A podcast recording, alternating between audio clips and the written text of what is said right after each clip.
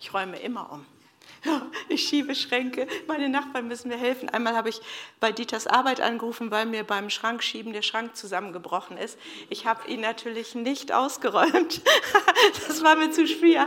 Und dann habe ich den ganzen Schrank und dann ist er zusammengebrochen. Dann habe ich auf seine Arbeit angerufen und habe gesagt, haltet ihn auf. Ich muss es erst wieder in Ordnung bringen. Zumindest das Chaos ein bisschen lichten. Also ich habe das hier schon ein bisschen zur Seite geschoben, damit wir gleich ein bisschen näher sein können. Ich freue mich, so schöne Gesichter zu sehen. Es ist echt eine Wonne. Es ist echt eine Wonne, euch anzugucken. Ähm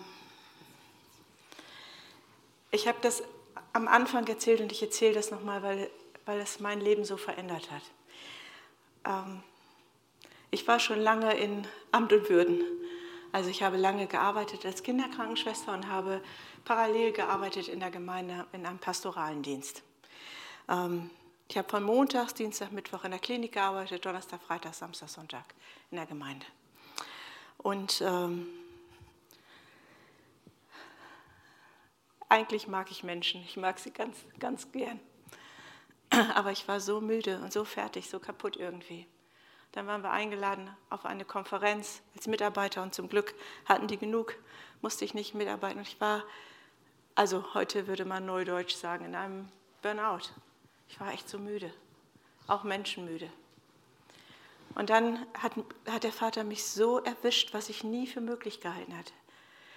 Jemand hat für mich gebetet, es hat mich umgehauen, ich lag da so. Und ich dachte von meinem Lebensgefühl her fünf bis zehn Minuten, aber es waren, glaube ich, anderthalb Stunden. Der Gottesdienst war schon fertig, als ich die Augen wieder aufgeklappt habe. Ähm, und mein Herz war so voll getankt mit der Liebe Gottes. Sieger, es ist unglaublich. Genau das ist es, wofür ich lebe. Ich habe Menschen gesehen, das ist ja einer schöner als der andere. Das ist ja einer abenteuerlicher, im besten Sinne, aufregend, interessant, schön. Ich wollte alle so gerne mitnehmen und ich hatte bei keinem einzigen Angst. Oh, du bist ja süß, danke schön. Oh, danke schön. Also ich hatte bei keinem Sorge, dass, dass, dass es zu viel wird weil ich gedacht habe, aber der Vater kümmert sich doch. Warum mache ich mir Sorgen? Vorher habe ich jeden Tag für Erweckung gebetet und habe gleichzeitig Angst gehabt, dass Erweckung kommt, weil ich gedacht habe, dann bekehren sich alle und alle haben Probleme. Und dann stehe ich da, komme ja mit den Terminen nicht hinterher. Schaffe ich alles gar nicht. Ich habe mich so verantwortlich gefühlt für jeden Mist. Also und für die schönen Menschen. Menschen sind kein Mist, Menschen sind wunderbar. Ähm, was hatte ich aber in dieser Zeit da unten erlebt? Ich habe ich hab mein Herz war so vollgetankt, weil der Vater mir gezeigt hat, was sein Job ist. Er hat gesagt, Maria, du bist meine Tochter und weißt nicht, was ich arbeite, das müssen wir ändern. Und dann hat er mir gezeigt, wie er Menschen liebt, wie er uns liebt. Wie er nichts anderes tut, als uns zu lieben. Und seine Liebe ist so vielschichtig. Also wir denken, Liebe ist Plüschherz und eine Rose bringen, aber Liebe ist äh, doch auch ein krankes Kind ins Krankenhaus zu tragen, oder? Auch wenn das Kind weint und sagt, ich will nicht ins Krankenhaus, das ist auch Liebe. Liebe ist, ähm, Wunden zu reinigen. Liebe ist, ähm, das Beste zu investieren, was man hat. Liebe ist so vielschichtig, so, so, so, so, so anders. Und seine Liebe bedeutet immer, dass er ein Stück seines Herzens gibt. Es gibt ähm, die Jahreslosung des letzten Jahres war, ähm, ähm, dass Gott uns ein neues Stück seines Herzens gibt, ne? Na, ein, ein neues Herz gibt. Er gibt einen neuen Herz und einen, einen neuen Geist. Aber man könnte es auch anders übersetzen, man könnte es auch übersetzen, er gibt uns ein weiteres neues Stück seines Herzens weil er nämlich weiß, das Herz, was er dir schon gegeben hat, ich hoffe, ich darf du sagen, was er dir schon gegeben hat, als er dich geschaffen hat, dass das ein sehr gutes Stück ist. Und jetzt denkt er, ja, und noch ein weiteres Stück. Wir erweitern das, wir, wir bauen aus. Und das, was sich menschlich vielleicht bei meinem Herzen um dieses Stück von Herzen Gott gebaut hat, was nicht so prall ist, das, das tauschen wir aus gegen wieder etwas, was vom Himmel kommt. Und es ist das Privileg, von den Kindern Gottes, dass wir sehen dürfen, was der Himmel tut. Es ist das Privileg, dass wir Leben sprechen dürfen. Es ist unser Privileg. Und der Feind ist so damit beschäftigt, ich, ich nenne das Fusselsucher, uns zu Fusselsuchern zu machen. Also wie komme ich auf die Idee zum Fusselsucher?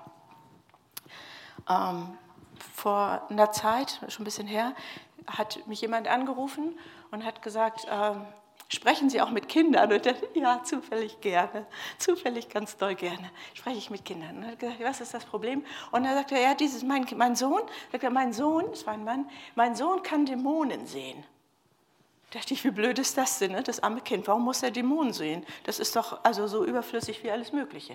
Da dachte ich, okay, aha, warum? Ja, weiß ich nicht, sagt er, er kann Dämonen sehen. Ich, was für, okay, gut, okay, müssen wir mal gucken, warum. Warum? So, und dann äh, haben wir einen Termin gemacht und habe gesagt, also wenn Sie mit dem Kind kommen, dann müssen Sie damit leben, dass ich nur Gott kann. Ich kann nichts anderes. Ne? Also wir machen hier nichts anderes. Ich kann nur Gott. Ich kann nichts anderes. Ja, sagt er, habe ich schon gehört, aber machen wir es mal so. Dann ist er mit dem Kind gekommen. Ich habe gesagt, Sie dürfen gerne dabei sein, aber ich möchte gerne mit dem Kind sprechen dürfen.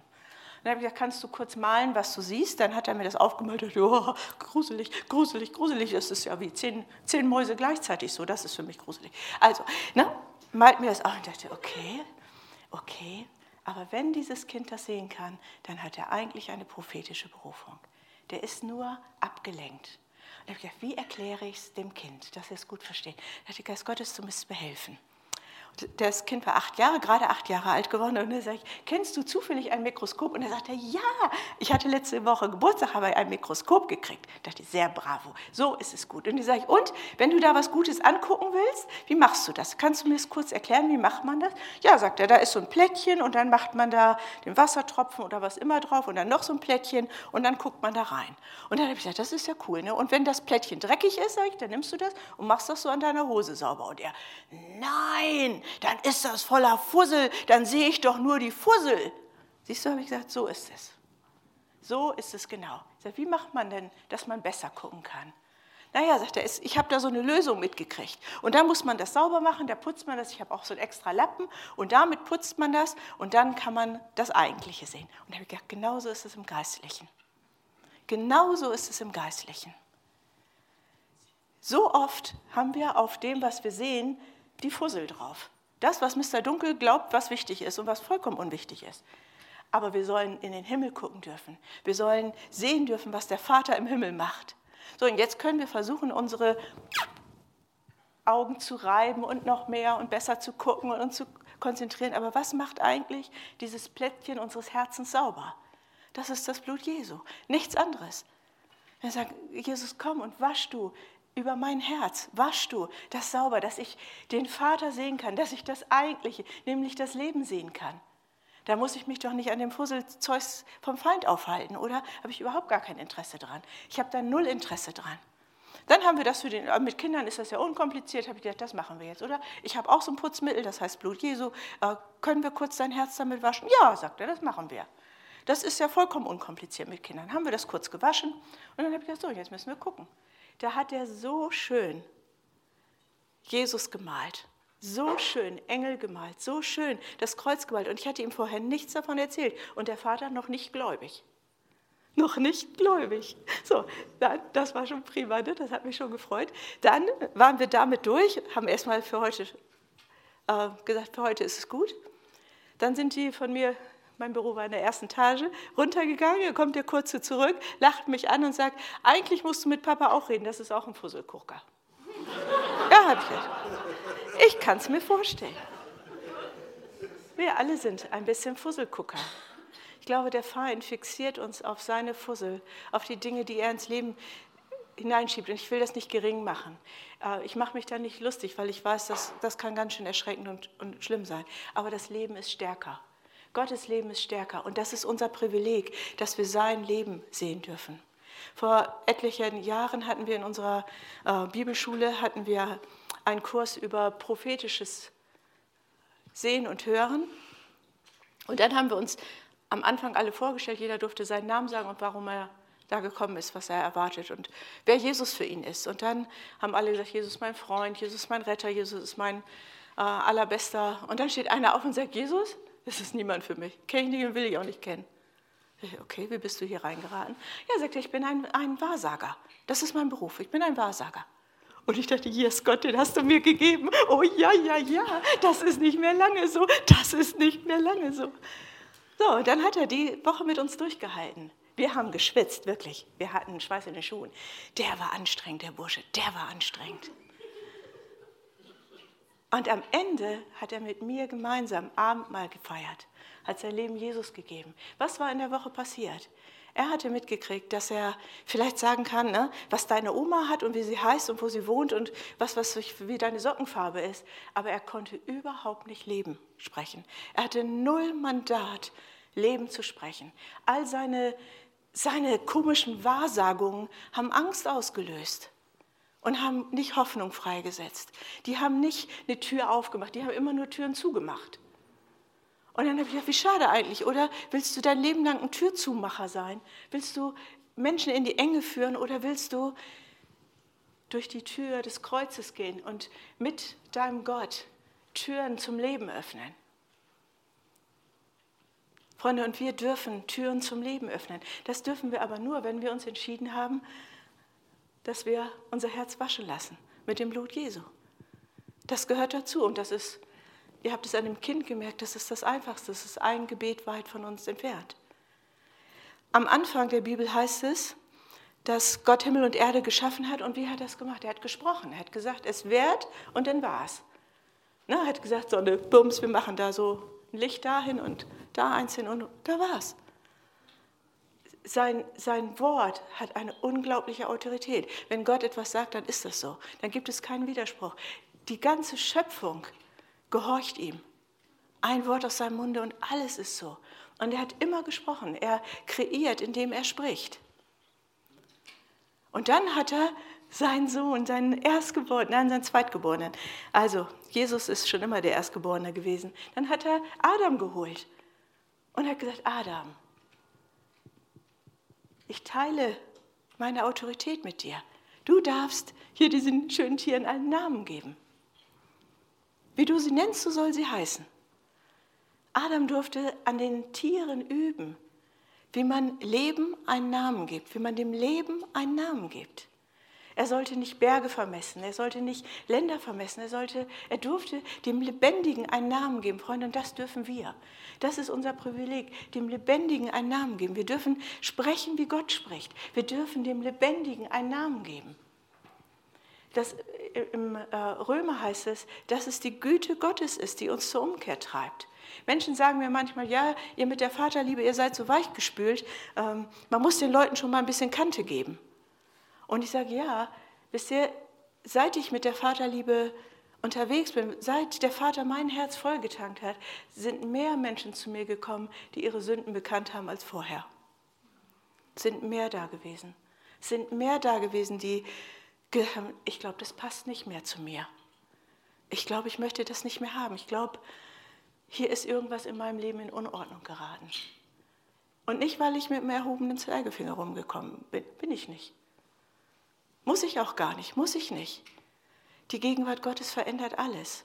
Und wir dürfen das. Wir dürfen dem Leben einen Namen geben. Das ist ein unglaubliches Privileg. Wir dürfen ähm, Lebensspender sein, Ermutiger sein. Und da sind wir wenig trainiert. Jedenfalls die Deutschen sind das wenig trainiert. Also wir sind eher, ähm, was weiß ich, nicht geschimpft ist, genug gelobt. Ne? Was für eine dumme Idee. Nicht, nicht gemotzt heißt, besser braucht es nicht werden. Wie schade ist das? Warum, warum schaffen wir es nicht, eine Atmosphäre der Annahme und der Ermutigung zu machen? Warum schaffen wir es nicht, äh, das Gute zu nennen? Ich sage mal, ich kann drei Sprachen, Hochdeutsch, Plattdeutsch und über andere Leute. Das über andere Leute konnte Gott mir nicht abgewöhnen. Das ist irgendwie so lange trainiert, ne? 60 Jahre lang trainiert. Da hat er gesagt, Maria, wir machen das mal anders. Wir bleiben dabei über andere Leute, aber ich sag's dir vor. Ich sag dir mal das Gute und das sagst du dann. Und das ist mein Sport. Das mache ich immer. Das mache ich jeden Tag, das mache ich schon 30 Jahre lang. Das mache ich ja mindestens schon 30, ich glaube schon 40 Jahre lang. Weil ich, ich wollte, als ich damit angefangen habe, wollte ich den Charakter Gottes kennenlernen. Und dann habe ich mich hingesetzt und habe gesagt, okay Gott, sag du mir eine Sache und ich gehe zu den Menschen und sage sie ihnen. Sag es mir.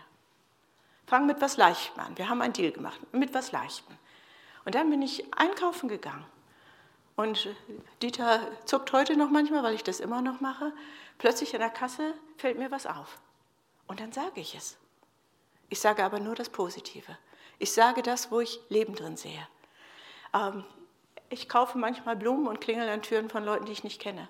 Und klingel einfach und sage, ich, hab, ich wollte so gerne irgendjemand Nettes ermutigen und wie schön, dass ich Sie treffe. Ich möchte Ihnen gerne die Blumen schenken und Ihnen sagen, dass mein Gott Sie ganz doll gern hat. Und dann gehe ich. Mein Job ist fertig. Mehr muss ich nicht machen. Wenn Sie dann kommen und fragen, wer ist denn Ihr Gott? Was ist denn das für einer? Wunderbar. Meine Nachbarn wissen das schon. Meine Straße, die weiß das. Da waren mal die Zeugen Jehovas in unserer Straße. Ich hoffe, ihr nehmt das nicht auf. Da waren die Zeugen Jehovas in unserer Straße. Habe ich geguckt, die haben bei jedem geklingelt. Dann sind sie irgendwann zu mir gekommen, habe ich die Tür aufgemacht, habe sie angelächelt und habe gesagt, wissen Sie was, die Straße sind alles meine Leute. Das ist, das ist doch zu viel Arbeit, das ist umsonst. Die gehören sowieso alle ins Reich Gottes, die gehören alle mir. Das, da brauchen Sie nicht.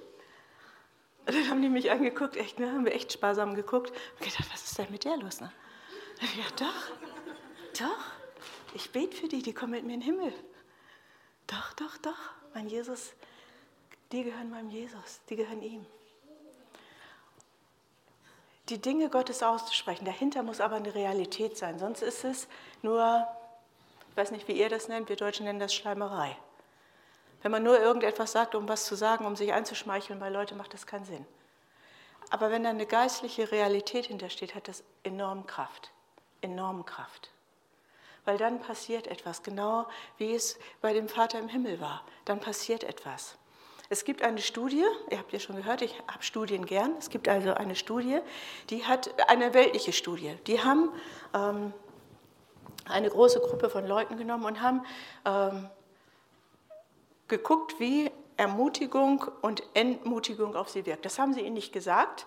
Sie haben gesagt, sie würden ein Medikament ausprobieren, was die Gehirnfähigkeit steigert und dann haben sie ihnen, was weiß ich, Placebo eingeschmissen. Also so ein Zeug, was gar nichts, was gar keine Inhaltsstoffe hat. Eine Hälfte der Gruppe musste das nehmen und dann mussten sie immer durch einen Flur und dann mussten sie eine kleine Aufgabe lösen, eine kleine Rechenaufgabe, eine kleine Sortieraufgabe und haben immer alle gedacht, ihre Gehirnfunktion würde getestet werden. Aber was eigentlich getestet wurde, war, wie sie auf Ermutigung und Entmutigung reagieren. Denn das Büro, in das sie mussten, war am Ende eines langen Ganges. Ähm, da waren viele Türen, viele Büros rechts und links. Die Türen standen immer so ein bisschen ein Spalt auf. Und bei der einen Gruppe, ähm, und da waren ganz viele Mitarbeiter, das wussten aber die Probanden nicht, die sind da einfach nur durchgegangen, weil sie Termin hatten, um ihre Aufgabe zu lösen. Und äh, eine Gruppe, äh, bei der einen Gruppe, da waren hinter der Tür, nur, waren die Leute angehalten, nur Entmutigung zu sagen nicht direkt, also wenn zum Beispiel Dieter da durchgegangen wäre, die Tür war nur ein Spalt auf, Sie haben ihn nicht direkt angesprochen, aber Sie haben miteinander gesprochen, haben gesagt, also so ein Mitarbeiter wie Sie wollen wir hier nicht mehr haben, Sie sind Ihr Geld nicht wert oder ah, Sie haben ja zwei linke Hände oder wenn Sie singen, das ist ja, das kann sich keiner anhören oder irgend sowas. Also immer so ein negative, aus jedem Büro kam so ein negativer Satz. Was man festgestellt hat bei den Probanden, war, die am Anfang noch ganz fröhlich dahingegangen sind, die liefen immer schneller, um diesen schrecklichen Kurs hinter sich zu bringen. Die waren, und die wurden immer kleiner. Die zuck, zuckten zusammen, die haben die einfachsten Aufgaben nachher nicht mehr gut lösen können.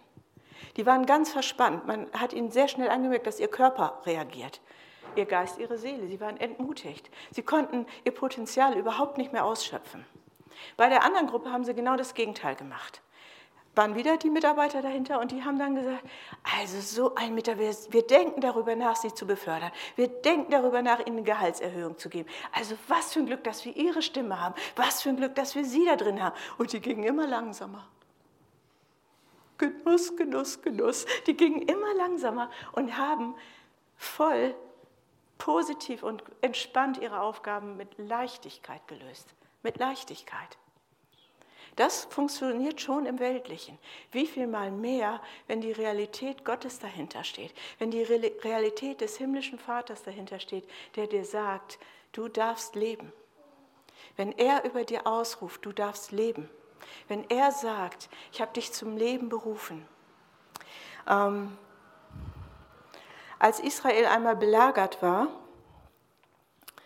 da war, ihr kennt die Geschichte, steht im zweiten Könige, da war der Prophet Elia, Elisa, welcher war es von den beiden? Elia, glaube ich, war es. Egal, ihr könnt es nachlesen. Also, einer von den Großen, der war da mit seinem Diener und der Diener war in Panik. Der war echt in, in Panik. Der ist rumgelaufen. Elisa war es, Dankeschön. Also Elisa war es und sein Diener, äh, der hat echt Paranoia gehabt, weil der hat gesehen, wie viel alle da, ne, die ganze Stadt war äh, belagert und hat gesagt, siehst du es denn nicht? Siehst du denn nicht, was hier los ist? Liegst da locker und schläfst. Ne? Du schläfst einfach wie ein Baby, aber siehst du nicht? Hier, die haben schon, ne, die kochen hier das Öl schon, die, die machen uns fertig. Und du liegst da und schläfst. So wie Jesus im Boot, ne? liegst da und schläfst. Ne? kümmert sich denn gar nicht, dass wir untergehen. Was ist denn mit dir los? Da ne? kriegst du gar nichts mehr mit. Und dann sagt der Prophet, ja, siehst du denn nicht, was ich sehe? Siehst du denn nicht? Siehst du denn nicht, dass mit uns so viel mal mehr sind, als die gegen uns sind? Siehst du denn nicht? Und er hat er nicht gesehen. Er hat es nicht gesehen. Und dann wurde, hat er für ihn gebetet, dass ihm die Augen aufgetan werden. Und plötzlich konnte er sehen. Und er konnte es deshalb sehen, weil eine himmlische Realität dahinter stand. Es war nämlich wirklich viel mehr in der Himmelswelt da, die aufmarschiert sind. Und die gesagt haben, warte mal, warte mal, ihr wollt meinen Kindern was tun, ganz schlechter Einfall, ganz, ganz schlechte Idee. Warte mal, ich bin hier noch, da ist noch jemand, der hier jetzt gleich zum Einsatz kommt. Was für ein Unterschied, oder? Wenn eine geistliche Realität dahinter steckt. Bei Jesus, als er im Boot geschlafen hat, die Jünger, die haben schon Wasser geschöpft, ne, die waren voll fertig. Ich weiß nicht, wer von euch schon mal so ein, so ein echtes, in echte Seenot geraten ist. Das ist nicht lustig, das ist nicht lustig. Selbst der beste Schwimmer wird es nicht schaffen. Das ist nicht lustig. Dann tendiert man ja dazu, in Seenot tendiert man dazu, das lesen wir bei, bei Jona, ne, man schmeißt alles Mögliche über Bord. Man trennt sich von der Gemeinde, man trennt sich von seinem Ehepartner, man trennt sich von seinen Kindern, man trennt sich von also allem Möglichen. Ne? Man wirft alles über Bord. Alles, was man vorher irgendwie gut gefunden hat, plötzlich, in, in, wenn so eine Bedrückung kommt, ne, plötzlich, wuff, denkt man, muss, muss alles über Bord, einschließlich der Prophet. Einfach ab dafür. Was für ein Quatsch, oder? Und Jesus, er liegt da im Boot und schläft. Er schläft einfach. Und die Jünger, die, die haben doch Blutdruck gehabt. Die haben gesagt, was ist denn mit dir los, Jesus? Kümmert es dich denn nicht? Wir ertrinken hier. Kümmert es dich denn nicht?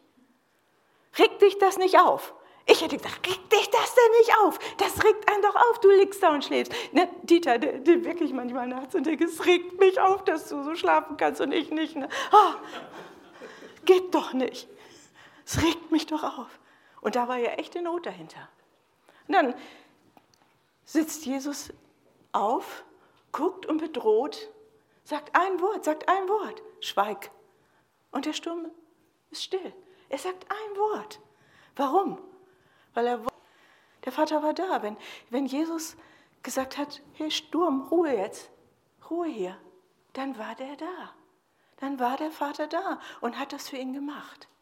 Freunde, und das brauchen wir, diese Erlebnisse brauchen wir. Wir brauchen es, dass die himmlische Realität für uns sichtbar wird, dass sie deutlich wird, dass wir wissen, ähm, das machen wir nicht aus dem hohlen Bauch, wir zitieren nicht irgendwelche komischen äh, Suren oder, äh, also es soll nicht abfällig sein, aber wir müssen nicht irgendwas uns einreden, sondern wir brauchen das Wort, was uns hilft. Wir brauchen das Wort, was echt Realität hat. Und nur der Vater im Himmel spricht dieses Wort. Es ist sein Mandat, kreative Schöpfungsworte zu sprechen. Und diese Worte spricht er zu dir, zu dir, zu dir. Er spricht sie zu uns. Er hat sie gesprochen, als er uns gemacht hat. Und er spricht sie, wenn wir in Not sind. Er spricht sie, wenn wir sie brauchen. Er ermutigt uns beständig. Gott ist kein Fusselsucher, kein Nörgler. Der Feind hat uns so beigebracht, vor Gott Angst zu haben, immer ein bisschen auf Abstand zu gehen, aus Angst, dass er rumnörgelt dass wenn wir zu Gott kommen, er sofort seine Liste rausholt und uns auflistet, was wir alles falsch gemacht haben. Nein, das tut er nicht. Jesus hat sich darum gekümmert. Jesus hat sich darum gekümmert. Es gibt etwas Interessantes, hat der Vater mir mal gezeigt. Ich hoffe, ich kann das gut genug erklären. Euer größtes Einkaufsgeschäft heißt Mikros oder so, ne? Heißt, äh, sag ich? Mikro. Also, es heißt Mikro. Ähm, stellt euch vor, stellt euch vor, ähm, ich bin da schon drin, ihr kommt, ihr kennt mich jetzt, ihr kennt mich und ihr seht, ich habe so einen großen Beutel dabei und klau da, was das Zeug hält. Dann denkt ihr, das darf sie nicht. Das darf Maria nicht. Das ist nicht gut, wenn die sie erwischen, das kommt nicht gut. Also wollt ihr mir zu Hilfe springen. Bevor ihr mir zu Hilfe springt, springt schon der Detektiv und zerrt mich vors Gericht. Sagt, sie hat gestohlen. Dann bin ich frech und keck, sage, ja, aber der Richter ist mein Vater. Mein Vater, der der Richter jetzt gerade ist, lächelt milde und sagt, ja, Schätzchen, aber jetzt bin ich dein Richter. Äh, hast du gestohlen, oder? Wenn ich dann sage, ja, und es tut mir leid, dann sagt er sofort, es ist vergeben. Wenn ich aber sage, nee, war ich gar nicht, gibt es noch ein extra Gespräch. Also, mein Richter ist er. Es könnte aber auch umgekehrt sein. Es könnte sein, ihr seid im Mikro drin, ich komme und ich gehe da durch die Eingangstür und sofort schellen da alle möglichen Lampen, äh, ne, alles Alarm auf Rot. Alle rennen hin und sagen, das ist eine Diebin. Wir haben das in all unseren Computern, sie ist eine Diebin. Aber ich habe noch nie was gestohlen. Jetzt versuche ich mit eurer Hilfe, ne, versuche ich den allen zu sagen, nein, nein, nein, ich bin keine Diebin. Wenn ich bei dem ersten Mikro fertig bin, gehe ich in das nächste Geschäft, in das nächste. Die sagen, aber in unserem Computer steht es. Da ist irgendwas zentral geschaltet, eine Lüge über uns, zentral geschaltet, die uns immer irgendwie das Leben schwer macht. Diese zentral geschaltete Lüge, das ist der Feind, der irgendetwas über uns in die Welt setzt. Nämlich zum Beispiel, Gott liebt dich nicht.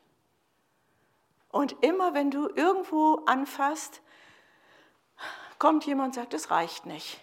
Also für Gott muss es ein bisschen besser sein. Hätte sich ein bisschen mehr anstrengen sollen. Ein bisschen, also du hättest noch ein Lied mehr singen können. Dann vielleicht, aber hast du gerade verpasst.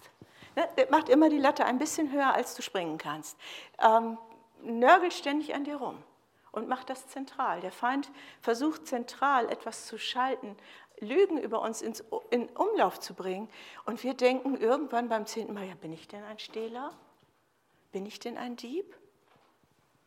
Und werden unsicher und trauen uns nicht mehr. Unsere Welt wird eng, weil er versucht eigentlich das Gleiche, was der Vater macht. Der Vater sendet die Wahrheiten über uns, nämlich begnadet, geliebt. Die sendet er auch zentral. Und jetzt ist die Frage, wem glauben wir? Wem geben wir den Zuschlag? Wo gucken wir hin? Gucken wir hin auf das, was der Feind über uns sagt? Und er sagt, er lügt den ganzen Tag, so steht es geschrieben, es ist sein Wesen, sein Charakter. Er lügt. Oder glauben wir dem Vater? Glauben wir der Autorität des Himmels und erlauben wir dieser Autorität des Himmels auch das Wort der Autorität über unserem Leben zu, zu sagen? Ich muss nicht prophetisch begabt sein, um zu wissen, dass wir fast alle mit, einem, mit mindestens einer ängstlichen Stelle in unserem Herzen rumlaufen, wo so eine zentrale Lüge uns getroffen hat. Du reichst nicht. Ähm, Wenn es darauf ankommt, ist er doch nicht für dich da. Ähm, wenn du ihn brauchst, guckt er gerade weg, ist er mit Weltgeschehen beschäftigt. Ähm, du bist nicht gut genug du glaubst nicht genug, du arbeitest nicht genug, du bist nicht leidenschaftlich genug. Also ständig so ein, ein Nörgeln, ständig so ein, es reicht aber nicht. Und das ist der Feind. Ich, ich, lese die Bibel von vorne bis hinten, ich lese verschiedene Übersetzungen und ich lese nicht, dass der Heilige Geist so mit uns umgeht. Ich bin wirklich aufmerksam, das Wort Gottes zu lesen. Aber ich lese das nicht, dass Gott äh, so mit uns umgeht, dass der Vater so mit uns umgeht. Ich lese, dass er sagt, ich fülle all deinen Mangel aus, nach dem Reichtum meiner Herrlichkeit. Das lese ich. Ich, ich lese, dass er sagt, du bist begnadet und du hast freien Zutritt zu meinem Herzen. Ich lese, dass er sagt, ich reiche dir meine Hand. Den ganzen Tag sind meine Hände ausgestreckt. Den ganzen Tag öffne ich mein Herz für dich. Solche Dinge lese ich. Ich lese, dass er, dass er sagt, ich bin der Gott, der ständig eine neue Idee hat, wie ich dir einen neuen Weg in mein Herz zeigen kann, der kreativ ohne Ende ist, um uns Wege in sein Herz zu, zu bringen. Das lese ich und das ist die Wahrheit. Und ich habe mir die Bibel nicht schön geschrieben. Ich habe mir die nicht schön geschrieben. Ich lese wirklich viele verschiedene Übersetzungen. Ich lasse mir sogar vorlesen, ich habe ein Programm, das mir das vorliest, damit ich es nochmal hören kann. Die Wahrheit. Weil die Wahrheit ist nicht ein, ein Zustand, sondern die Wahrheit ist eine Person. Jesus sagt, ich bin die Wahrheit. Er ist die Wahrheit in Person. Und wenn der Feind kommt, der Ankläger kommt und du sagst, Jesus, könnte ich Hilfe gebrauchen? Könntest du circa kurz dich neben mich stellen? Dann stellt sich die Person, die von sich sagt, ich bin die Wahrheit, zu dir. Und dann ist es fertig mit dem Nörgeln. Dann ist es fertig mit dem Fusselsuchen. Dann ist es fertig mit allem, was uns runtermachen will. Das ist ein großer Unterschied. Dann brauchen wir uns nicht mehr rechtfertigen, dann brauchen wir nicht so tun, als ob. Dann kannst du sagen, Gott, ich habe es verrissen. Es tut mir leid, ich habe das echt nicht gewusst. Oder ich war schuldig. Dann, dann gibt es sofort ein, eine Umkehr. Ich persönlich glaube, dass wir alle geistliche Frühgeburten sind. Frühgeburten haben ein echtes Problem. Die sind noch bedürftiger als jedes andere Baby auf der Welt. Äh, Frühchen haben, äh, ihr Herz ist nicht wirklich stark, sie können schlecht atmen, ihre Lunge ist nicht so gut, die Organe sind noch nicht so gut geschützt, sie sind viel, viel ungeschützter als alles. Kennt ihr auch, ne? dann kommen sie in den Brutkasten, dann kommen sie, werden sie extra verzärtelt oder extra bewacht und extra versorgt. Sie haben oft Probleme, weil sie Sauerstoff kriegen müssen mit den Augen. Früher war das ganz extrem, weil man das nicht wusste, dass dieser reine Sauerstoff die, die Äuglein der, dieser kleinen, so zarten Kinder schadet. Heute weiß man das, äh, da wird es besser dosiert und anders gegeben. Aber früher war, war das oft ein Nebeneffekt. Kinder sind mit gesunden Augen geboren, sind nachher erblindet, weil der Sauerstoff ihre Augen geschädigt hat. Und sie haben immer ein ganz besonderes Problem. Sie haben ein großes Einsamkeitsproblem. Sie haben etwas verloren, was sie hätten haben dürfen, nämlich noch die Nähe. Ich glaube, wir sind zu früh geboren im Geistlichen. Wir haben ein Einsamkeitsproblem. Wir haben das Problem, dass wir die Nähe Gottes mangeln. Und im Hosea heißt es, dass er uns zieht mit Banden der Liebe. Und er zieht uns und er macht es freiwillig. Und ich habe hier diese schöne Schnur und ich habe sie deshalb, erstens, weil sie golden ist, zweitens, weil ich sie habe und drittens, weil sie dreifasrig ist. Die Nabelschnur, unsere Nabelschnur äh, vom normalen Baby ist dreifasrig. Sie hat drei Gefäße. Sie ist äh, fast unkaputtbar. Also diese schon, aber die echte Nabelschnur, die kann fast nicht, äh, man kann sie fast nicht zerreißen. Sie wird geschnitten und sie äh, ist vollkommen schmerzfrei. Also keine Frau der Welt braucht eine Narkose für die Nabelschnur. Für viele andere Sachen braucht sie ein Schmerzmittel, nicht für die Nabelschnur. Die kann man durchschneiden, das tut weder dem Baby noch äh, der Frau weh, weil ähm, da keine Schmerzsensoren drin sind. Was sie aber macht, sie ernährt das Kind perfekt. Und wenn wir jetzt ein bisschen physikalisch gucken, dann weiß man, wenn man einen Gegenstand ähm, da, da, da, hier, ne? mein, schönes, mein schönes Mikro hängt an einer Linie, an einer Leitung. Ähm, das hat, das mache ich jetzt nicht, das würde er mir übel nehmen, aber es hat den größtmöglichen Radius, wenn ich so mache damit. Es kann ganz, ganz weite Wege machen, wenn ich so mit. Mache ich schon eine zweite Schnur hier dran, wird das nicht mehr möglich sein. Mache ich eine dritte, eine vierte Schnur hier dran, ist der Bewegungsradius viel, viel enger. Also an einer Schnur angeknüpft zu sein, an einem Fixpunkt angeknüpft zu sein, gibt uns den maximalen Radius plus den maximalen Halt. Und ich glaube, dass der Feind versucht hat, uns den Halt im Herzen des Vaters zu rauben und zu sagen, mach's doch allein. Du musst das schon irgendwie schaffen. Sei, sei stark, mach's allein.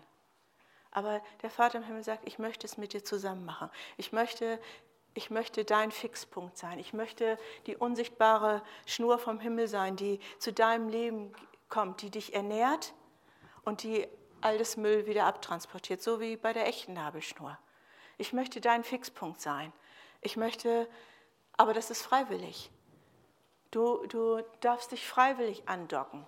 Ich werde dich nicht festbinden. Eine, eine Schnur der Liebe ähm, geht nicht so geht nicht so. So geht's nicht. Ne? Da zieht und zerrt keiner an uns, sondern es ist äh, ein Locken. Es ist ein, ähm, eine Einladung. Es ist eine Einladung von seinem Herzen zu unserem Herzen, die uns die Schnur des Lebens zuwirft und die sagt, und ich bin dein Ernährer. Ich bin derjenige, der Ströme des Lebens zu dir fließen lässt. Ich gebe dir nach dem Reich, nach meinem Reichtum. Ähm, in, in der hebräischen Kultur war es so, dass im Hosea lesen wir, wie das dann aussah, aber da war es so, äh, wenn sich, jemand, wenn sich ein Paar verliebt hat, das gefällt mir, wenn die sich verlobt haben, dann war was ganz Schönes, das gefällt mir richtig gut. Dann hat die Frau nämlich eine schriftliche Vollmacht über alles gekriegt, was dem Mann gehört. Im Neuen Testament lesen wir das, alles was meines ist dein. Cool, oder? Die hat eine schriftliche Vollmacht gekriegt, die hat alles gekriegt. Also eine Vollmacht, sie durfte alles haben, weil er hat sich, er hat ihr im Vertrauen so etwas geöffnet. Das ist doch mal cool, oder?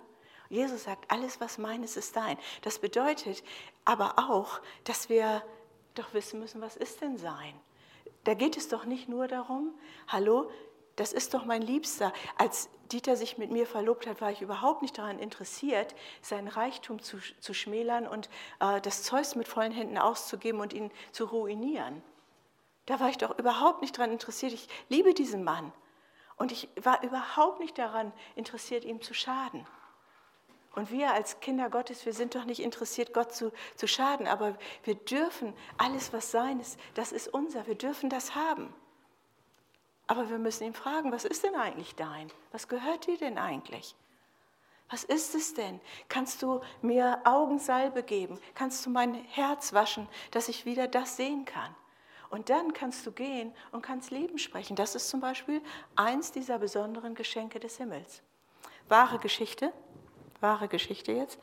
Eine Frau, ähm, die war 15 oder 16, keine Ahnung. Also so um dieses dieses Alter, und hat ihre Regel nicht bekommen. Ist dann nach Hannover in die Uniklinik gekommen. Damals hatten wir eine große Abteilung für, äh, für Frauen, eine große Frauenklinik.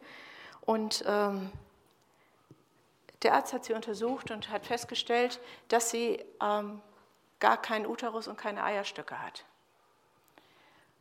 Das war ein herber Schlag für sie was bedeutet, sie wird niemals sich zu einer Frau entwickeln und sie wird niemals Kinder haben können. Ähm, dann äh, haben sie besprochen, mit ihren Eltern, mit ihr besprochen, dass sie eine Hormontherapie haben soll, um, um ein bisschen äh, wenigstens ihr äußerlich zu ermöglichen, wie ein Mädchen auszusehen, wie eine Frau. Und dann ist sie in einen Gottesdienst gegangen, so wie hier. Ihre Eltern sind mit ihr in einen Gottesdienst gegangen.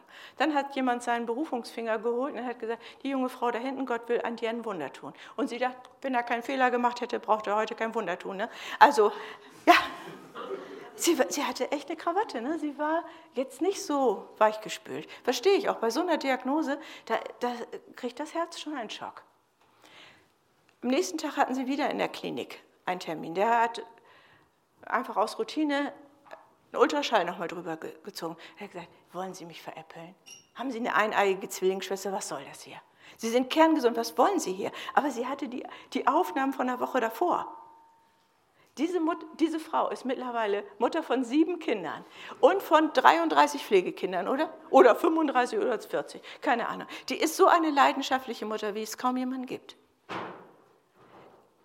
Was war passiert? Der Feind hatte versucht, ihre Berufung ihr zu rauben. Und Gott hat gesagt, warte mal, ich habe das erste und das letzte Wort. Ich schlafe nicht. Ich schlafe nicht. Mir ist es nicht egal, was dir passiert. Ich schlafe nicht. Ich greife ein. Ich schlafe nicht. Wenn uns Schlimmes passiert, dann spüren wir doch hier unten, wir spüren es in unserem Gedärm, wir spüren es in unserem Kopf, wir spüren es in unserem Herzen, dass Gott schläft, oder? Und nichts mitkriegt dass er zu alt geworden ist, um zu handeln. Ihr nicht, aber ich denke so ein Zeus. Ah. Und wenn er dann kommt und sagt, nee Maria, ich schlafe nicht. Ich schlafe nicht, bin immer noch der gleiche Gott. Lass uns ganz kurz noch die Geschichte von Josef angucken, Altes Testament. Josef hat, als er 17 war, geträumt. Cooler Traum. Bisschen, ne? Papa und Mama verneigen sich vor ihm, die Geschwister verneigen sich vor ihm. So war ein bisschen großkotzig, oder? Ähm, aber interessanter Traum. Josef war der Liebling vom Vater, das ist immer ganz schlecht. Ne? Viele Kinder und einer ist der Liebling, ganz übel. Hat dann auch noch so ein buntes Gewand gekriegt ne? und ist da wahrscheinlich auch so ein stolzer Gockel darauf gelaufen. Egal, ich will nicht über ihn richten. Was ist aber passiert? Seine Brüder hatten auch eine Krawatte und waren leider nicht so weichgespült. Die haben den ja, das erste, sie wollen ihn umbringen. Das zweite ist, sie haben es dann abgemildert in nur verkaufen, aber fühl dich mal verkauft. Das fühlt sich nicht gut an, verkauft zu werden. Schon gar nicht von der eigenen Familie. Fühlt sich gar nicht gut an. Dann kam er äh, an, den, an den Hof von Ägypter. Er kam in ein Land, wo er die Sprache nicht gesprochen hat. Ne? Ihr spanisch sprechende Leute, das ist gar nicht so einfach, in ein Land zu kommen, wo man so Schweizerdeutsch spricht. Ne? Das ist schwer zu verstehen, oder? Ich finde auch, es ist schwer zu verstehen. Ne? Also kommt man in so ein Land, wo man das nicht so gut versteht. Da muss man das lernen, da muss man die Kultur lernen. Die essen ganz andere Sachen. Die, und das Schlimme ist, die beten ganz andere Götter an. Also die Schweizer nicht, aber ne? die Ägypter haben ganz schön andere Götter angebetet und Josef wusste, das darf er nicht, das kommt nicht gut. Sein einziger Freund, sein einziger Halt er hatte nichts anderes. Das war sein Halt. Er hatte nichts anderes als die Beziehung zu Gott. Aber die hatte er. Er hat sich festgeklammert. Er hatte nichts anderes. Und wenn wir die Geschichte verkürzen, da gibt es ja noch ein paar Zwischenstationen, die nicht so schön waren und einige, die gut waren. Aber wenn wir das verkürzen, dann wissen wir, am Ende war Josef derjenige, der nicht nur seinem Volk und seiner Familie das Überleben ermöglicht hat, sondern allen drumherum. Er hat ja Brot gesammelt, ähm, Korn gesammelt, wo alle Nachbarländer gekommen sind in der Hungersnot, um von ihm zu kaufen. Gott hatte ihn gesetzt, dass er so vielen Menschen, so vielen Menschen das Leben bringt, das Brot des Lebens bringt. Wir würden das heute übersetzen, dass er so vielen Leuten, so viele Leute in Kontakt bringt mit dem Herzen Gottes, so viele Menschen in Kontakt bringt mit der Liebe Jesu. Dazu war er gesetzt. Der Weg dazwischen war nicht lustig, der war nicht lustig. Aber was hatte er? Er hatte immer diesen Anker, er hatte immer diesen Fest Fixpunkt. Er hat sich festgemacht, hat gesagt, ich habe nichts anderes, aber das habe ich. Bei der Nabelschnur ist es so, bei der natürlichen Nabelschnur ist es so, dass ein Gefäß von der Plazenta, also von der Mutter zum, zum Kind geht und zwei weg. Also es ist, eine große, es ist ein großes Gefäß, was versorgt. Das größere Gefäß ist das Versorgungsgefäß. Die Versorgungspipeline ist groß und offen und fließt beständig zu dem Kind hin. Gott hat so eine Versorgungspipeline gemacht. Er hat die verankert am Kreuz. Hier ist sie verankert. Hier hat er sie festgemacht für uns. Dieter, jetzt musst du einmal darüber, da komme ich nicht drüber. Der Boden wackelt. Taufbecken oh, wann habt ihr die nächste Taufe? Ich komme. Wisst ihr eigentlich, dass bei der Taufe, wisst ihr eigentlich, dass bei der Taufe, ich liebe Taufen, dass bei der Taufe Vater, Sohn und Heiliger Geist sich immer alle drei gleichzeitig offenbaren? Ich verpasse keine Taufe, wenn ich kann. Ich finde Taufen so gut. Okay. Wieder der Einschub. Also da ist es festgemacht. Und von da geht es weiter, da, da, hört es nicht auf. Es geht durch das Kreuz zum Herzen des Vaters. Und von dort aus fließt die Versorgung zu uns. Und es ist unsere Entscheidung, ob wir uns hier festmachen wollen. Und wenn wir hungrig sind, und ich bin oft hungrig, bin jeden Tag wieder hungrig, gestern gegessen, heute Morgen, heute Mittag und schon wieder habe ich Hunger. Immer das gleiche Theater. Und warum schämen wir uns im Geist zu essen? Warum schämen wir uns, oder? Brauchen wir nicht wieder Ermutigung? Jesus hat das gebraucht. Er hat das gebraucht, bevor er in Dienst gegangen ist, dass der Vater zu ihm gesagt hat, du bist mein geliebter Sohn, ich kann dich gut leiden. Ich weiß nicht, wie eure Übersetzung heißt, aber bei meiner habe ich dahinter geschrieben, ich kann dich gut leiden. Und dann, als er schon lange im Dienst war, auf dem Berg der Verklärung, war es wieder so. Wir können nicht zu alt sein für sowas. Wir können nicht zu lange Christ sein für sowas, als dass wir das Wort des Lebens hören müssen. Wir können nicht zu satt sein. Hoffentlich sind wir nicht zu satt. Und wenn dann die Worte des Lebens zu uns fließen, dann haben wir Worte, die wir austeilen können. Dann haben wir Worte der Ermutigung, die wir weitersagen können. Dann haben wir Worte, wo Kraft dahinter ist, die wir weitersagen können. Und ich lade uns so ein, dass wir uns wieder anschließen an diese Pipeline, dass wir wieder sagen, ich möchte, ich möchte das wieder, ich bin zu früh abgenabelt worden. Denn Adam und Eva haben genau das gemacht. Als sie dem Feind geglaubt haben, da haben sie dem Feind erlaubt, sie abzunabeln. Gott hat gesagt, wenn ihr das macht, esst vom Baum der Erkenntnis, dann werdet ihr sterben. Die wussten aber gar nicht, was Sterben ist. Die haben noch nicht mal eine Blume verwelken sehen. Ich glaube nicht, dass im Paradies Blumen verwelkt sind. Die, die kannten sowas nicht. Der Sterben, was soll es sein? Habe ich noch nie gegessen. Was soll das sein? Die hatten keine Ahnung, was Sterben ist. Und Sterben ist getrennt sein von der Quelle des Lebens. Ist getrennt sein hiervon.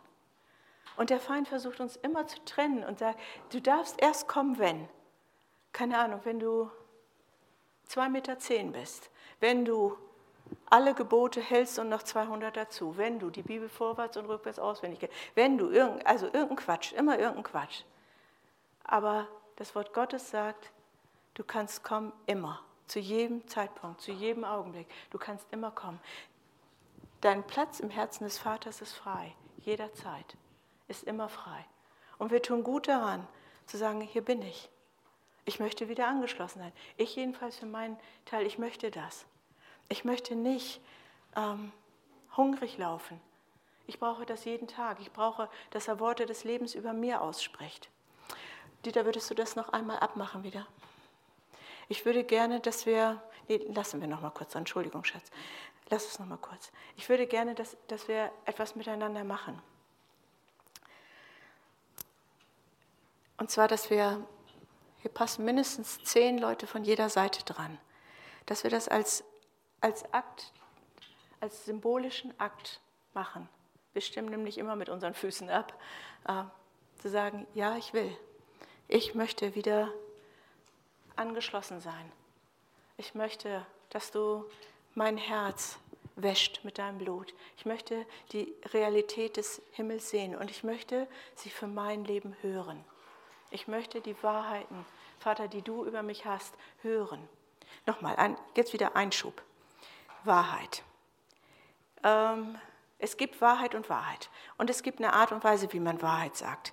Vor etlichen Jahren auf einer Konferenz hat mir ein Kind einen Fanpostbrief habe ich gekriegt, den schönsten meines Lebens habe ich einen tollen Fanpost. Hat sie so eine große Karte genommen, hat sie ein Herz drauf gemacht und voll, voll, das hat geklebt und hat geglitzert, voll drauf. Und dann hat sie in Sonntagsnachmittags Schönschreibschrift reingeschrieben. Liebe Maria, ich weiß, warum du so dick bist. Da dachte ich, ups, ups.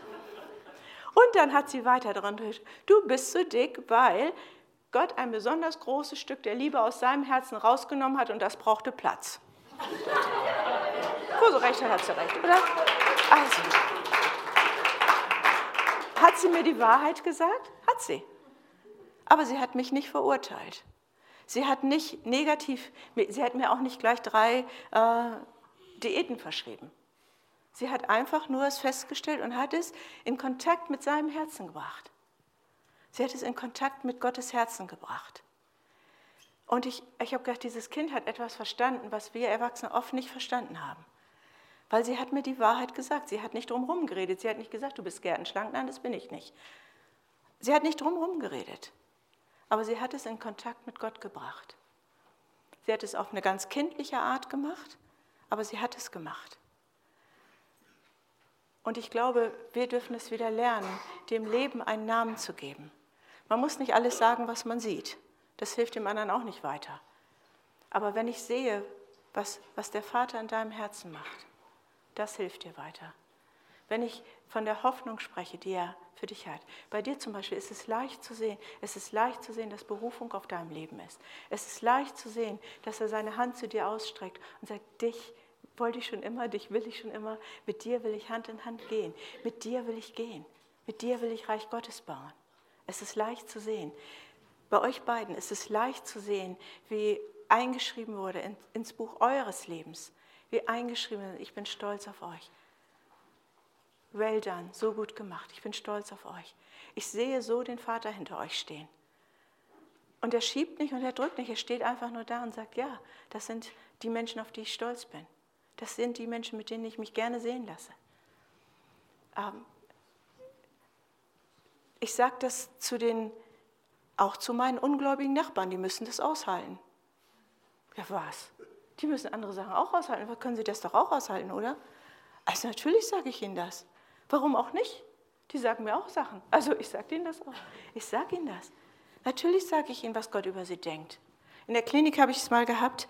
Da hatten wir äh, eine Mutter, die hat ein schwer, schwerst krankes Kind gehabt. Das Kind war ähm, sehr, sehr schwer herzkrank und war geistig behindert. Es war sehr, sehr, sehr, sehr, sehr, sehr krank. Und dann kam der Geist Gottes. Sie, sie stand vor mir und ich kannte sie schon, kannte das Kind schon seit Geburt.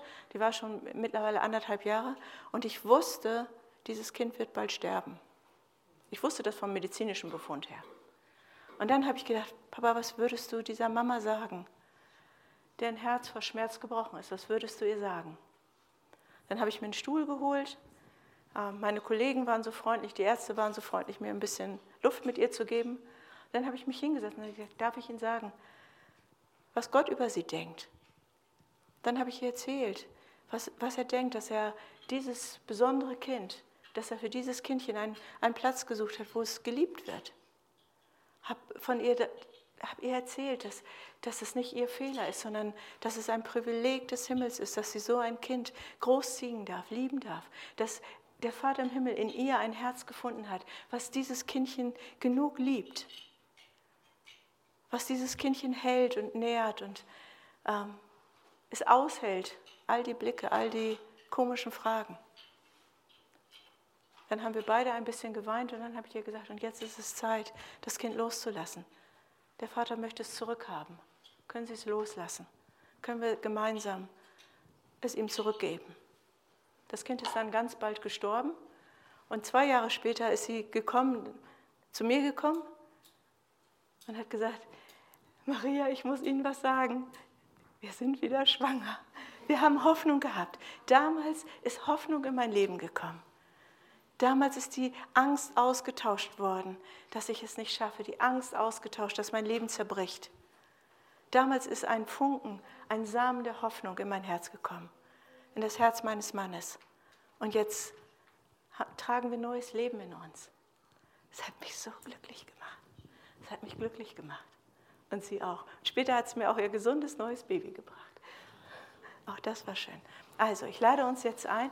Dürf, dürfte ich dich bitten, dass du einfach ein bisschen am Klavier nur Klavier machst? Und ich lade uns ein, eine Entscheidung mit dem Herzen zu treffen. Ich glaube, hier können ganze Menge dran. Fass einfach an, wende dich zum Kreuz, mach dein Herz fest, mach dich fest und sag, ich möchte wieder angeschlossen sein an den Strom des Lebens. Und dann bete ich nochmal drüber und wir gucken, was der Vater macht. Also, es ist frei, ihr dürft kommen wer immer will. Man kann von rechts und von links stehen. Genau. Genau.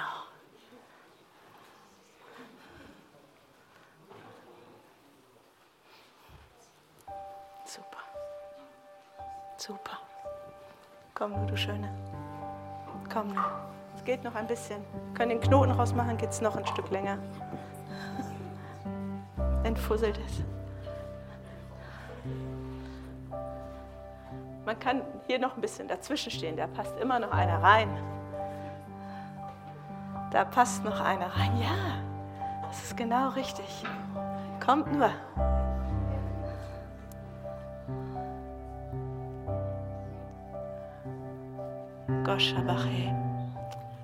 Ich weiß nicht, einige haben das von euch mitgekriegt, dass ich manchmal, wenn ich in Sprachen bete, in so einer asiatischen Sprache spreche. Ich weiß nicht, ob ihr das mitgekriegt habt, die klingt ungefähr so.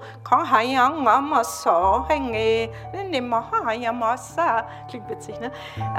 Als ich das mal öffentlich gemacht habe, so übers Mikro wie hier, äh, kam eine Frau zu mir und sagte, oh, du sprichst Thai. Und da dachte ich, nee, tue ich nicht. Doch, sagt sie, ich bin Thai und ich weiß, du sprichst Thai. Und wie schön ist das denn? Was habe ich denn gesagt? Und dann hat sie gesagt, du hast immer gesagt, willkommen im Leben, willkommen im Leben. Ich glaube, das ist der einzige Satz, den ich in Thai kann, aber den kann ich. Willkommen im Leben. Ist doch auch schön, oder? Vater, wir danken dir, dass du uns willkommen im Leben heißt, in deinem Leben. Wir danken dir, dass du, dass du das jetzt machst, dass du das Blut Jesu jetzt durch uns hindurch fließen lässt. Dass du das Leben des Himmels jetzt neu durch uns hindurch spülst.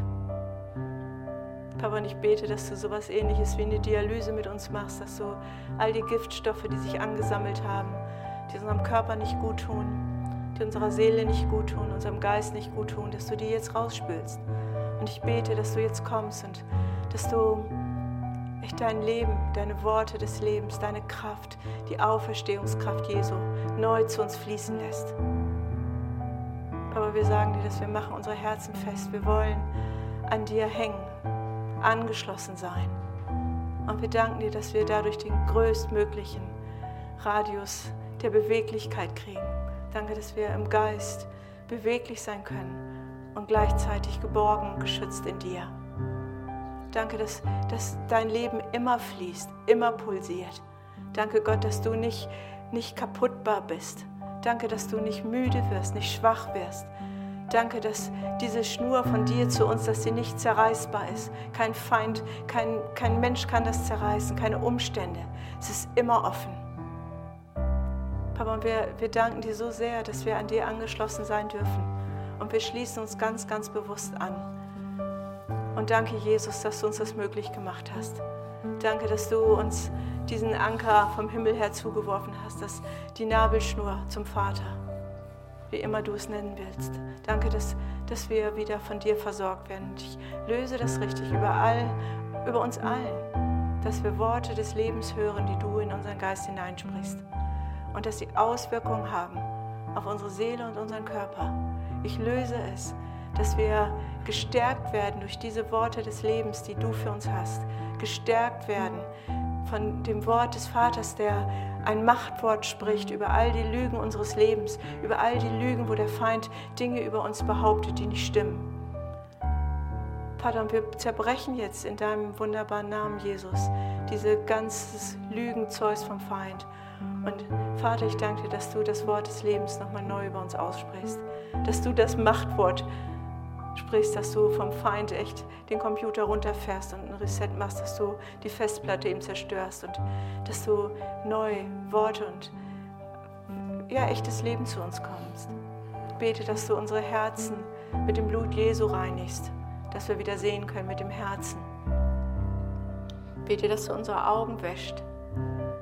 Dein Wort sagt es uns, wir werden den König in seiner Schönheit sehen. Und wir möchten dich sehen. Gott, ich danke dir, dass du uns die Ohren reinigst, dass du deine Finger in unsere Ohren legst und Hefata rufst, tut euch auf, dass wir wieder deine Worte hören können. Und ich sage das nochmal, dass deine Realität dahinter steht und deine Realität hat Kraft. Deine Realität wird uns ernähren, wird uns schützen, wird uns verändern. Du hast gesagt, dass du das gute Werk anfangen willst und du wirst es zur Vollendung bringen und wir glauben dir. Amen.